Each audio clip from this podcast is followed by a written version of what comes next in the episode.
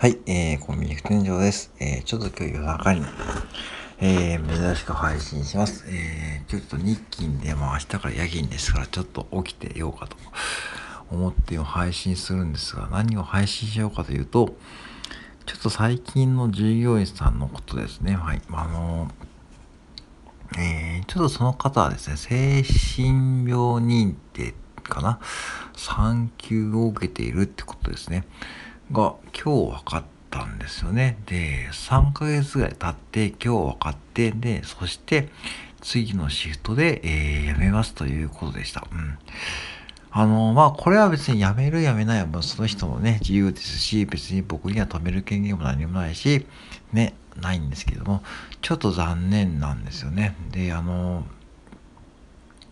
なんですよね。やっぱそういう方々、僕も前職からマクドナルドからもね、いろんな方を見てきましたけども、うん、あの、コンビニに入って3年でね、えー、3年で、こういう方は2人目なんですね。で、もう1人はね、すごい若い、えー、20歳、20歳、うん、20歳前後の、ね、方でね、うん、まあ結局、まあその方もちょっと精神病、まあ自分で言ってましたけどね、で、夜勤で入ってきました。それでまあ何を言いたいかというとですね、あのやっぱコンビニってすごいメンタルケアがすごい必要な仕事だと僕は思っています。うん、やっぱこう、あのやっぱ時給が低い割にはね、やっぱその、これは本当に思うんですけども、時給が低い割にはね、いろんなお客さんも接しないといけないし、いろんなことを質問されます。今日もいろんなこと質問されました。うん。あの、 PayPayのね、チャージの仕方がわかんないとかね、なんで、僕らはもう基本的にレジの業務以外のことは、ほとんど対応できないと思ってくださいという感じですね。で、どうやって案内するかというと、まあ、例えばね、そういったこう、 PayPayのチャージがわかないときはね、セブン銀行の横についている電話で対応してもらってます。うん、そういう案内はできます。うん。だから、あのー、ね、そういうことなんですよね。だからいろんな業務もあるし、いろんなこうレジの業務もあるし、ね、いろんなこうレジの業務以外にいろんなこう作業もあるしね。で、あるんですよね。でもその方はね、今日辞めるって言ったからね、まああのー、最初のうちはね、まあちょっとね、あの、まあ、30分に1回ぐらいタバコ吸いに行ってもいいですかとかね、まあ、精神病の薬を飲んできますとかね、言ってました。うん。で、僕もね、最初のうちはね、すごい戸惑いましたしね。うん、まあ、ぶっちゃけね、うん、そんなに休憩行くのってね、ちょっとネガティブなね、反応したこともあったんですけども、まあでもね、あの、最近本当にね、すごく良くなってきたんですよ。うん。で、その方がすごいのは、例えばお客様に箸ね、箸とかね、袋、ね、袋いりませんとかね、あ、いいですとかね、聞かれ言わ言われますよね。僕らが聞いて、箸いりますか？とかね、聞きますけども、その時にね、なんて答えていたかというとね、で、ご、ご協力ありがとうございますってね、うん、ご協力ありがとうございますってね、それね、一言で添え付けてたんですね。あ、それ、それ、なかなか言えないよなと思ってね。うん、そういうなんかこう、多分、で、今日話してたんですけども、まあ、接客業は、そんなに、てか接客業はむしろ好きですと。うん。で、何がネックかというと、その薬の作用で、で立ちくらみとかね、ふらふらしてくるので、それがしんどくてやめますという話でした。うん。あのー、そういうことなんですよね。だから、薬の作用がやっぱきつくてやめますと。まあ、ね、で、今ね、夜中に新聞配達もしてる方で、まあ、新聞配達は、まあ、あの、人と会わないからいいって言ったので、ちょっと、だから、その辺は噛み噛み合わないんですけども、多分そういうことですよね。まあ、そういう風な会話にしかならないんで、まあ、おそらくちょっと今後もね、えー、他の従業員さんとやっていくのは難しいっていう風に自分で判断して、やめるということでしたね。うん、まあ、うん、まあ、僕的にはすごいちょっと残念と同時にちょっとほっとしましたね。本当に今日もね、まあ、まあ本当にこう何度もね、タバコ吸いに行こうとしたりね、薬を飲みに行ってたんでね、まあ、本当にね、もう大丈夫かなって思ってやさやさぎにね、ちょっと僕もね、聞いたらね、そういうことだったんで、まあよかったと思います。うん、まあでね、あのー、コンビニはね、だから最初も言ったように、だからこれ本当勘違いしちゃいけないのはね、皆さんね、まあもちろんこの配信聞いてる方はそういう方は少ないと思うけども、あのー楽じゃないですからね、コンビニって。あの、楽じゃないんですよ。あの、あたかもね、なんかこう、僕らはレジの前に座って、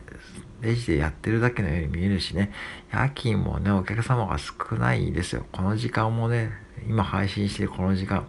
えー、特にね、祝日明けのね、夜とかね、お客さん来ないんですよ。本当にまあ、常連さんぐらいですよ。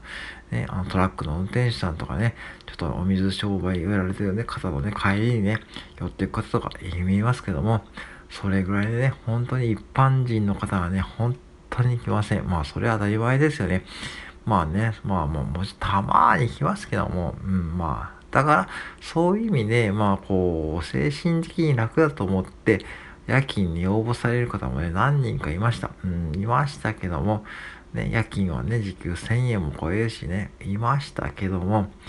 そういう方々に限ってね、やっぱしこう続かないんですよね。うん、で、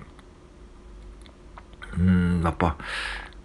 その辺の仕事の捉え方というかね、その辺は本当にもう、そう、ちゃんとね、うん、あのー、見極めてきてほしい。見極めるのはちょっと難しいけども、うん、やっぱその作業の裏にはね、結構な仕事量があるということです。だからこそね、ちょっとコンビニはね、やっぱメンタルケアがやっぱ必要だと思うんですよね。うん、でそういう意味でいくとね、うちのオーナーはね、まあたまに来るんですけどね、結構従業員さんとは喋り、喋りまくってますね。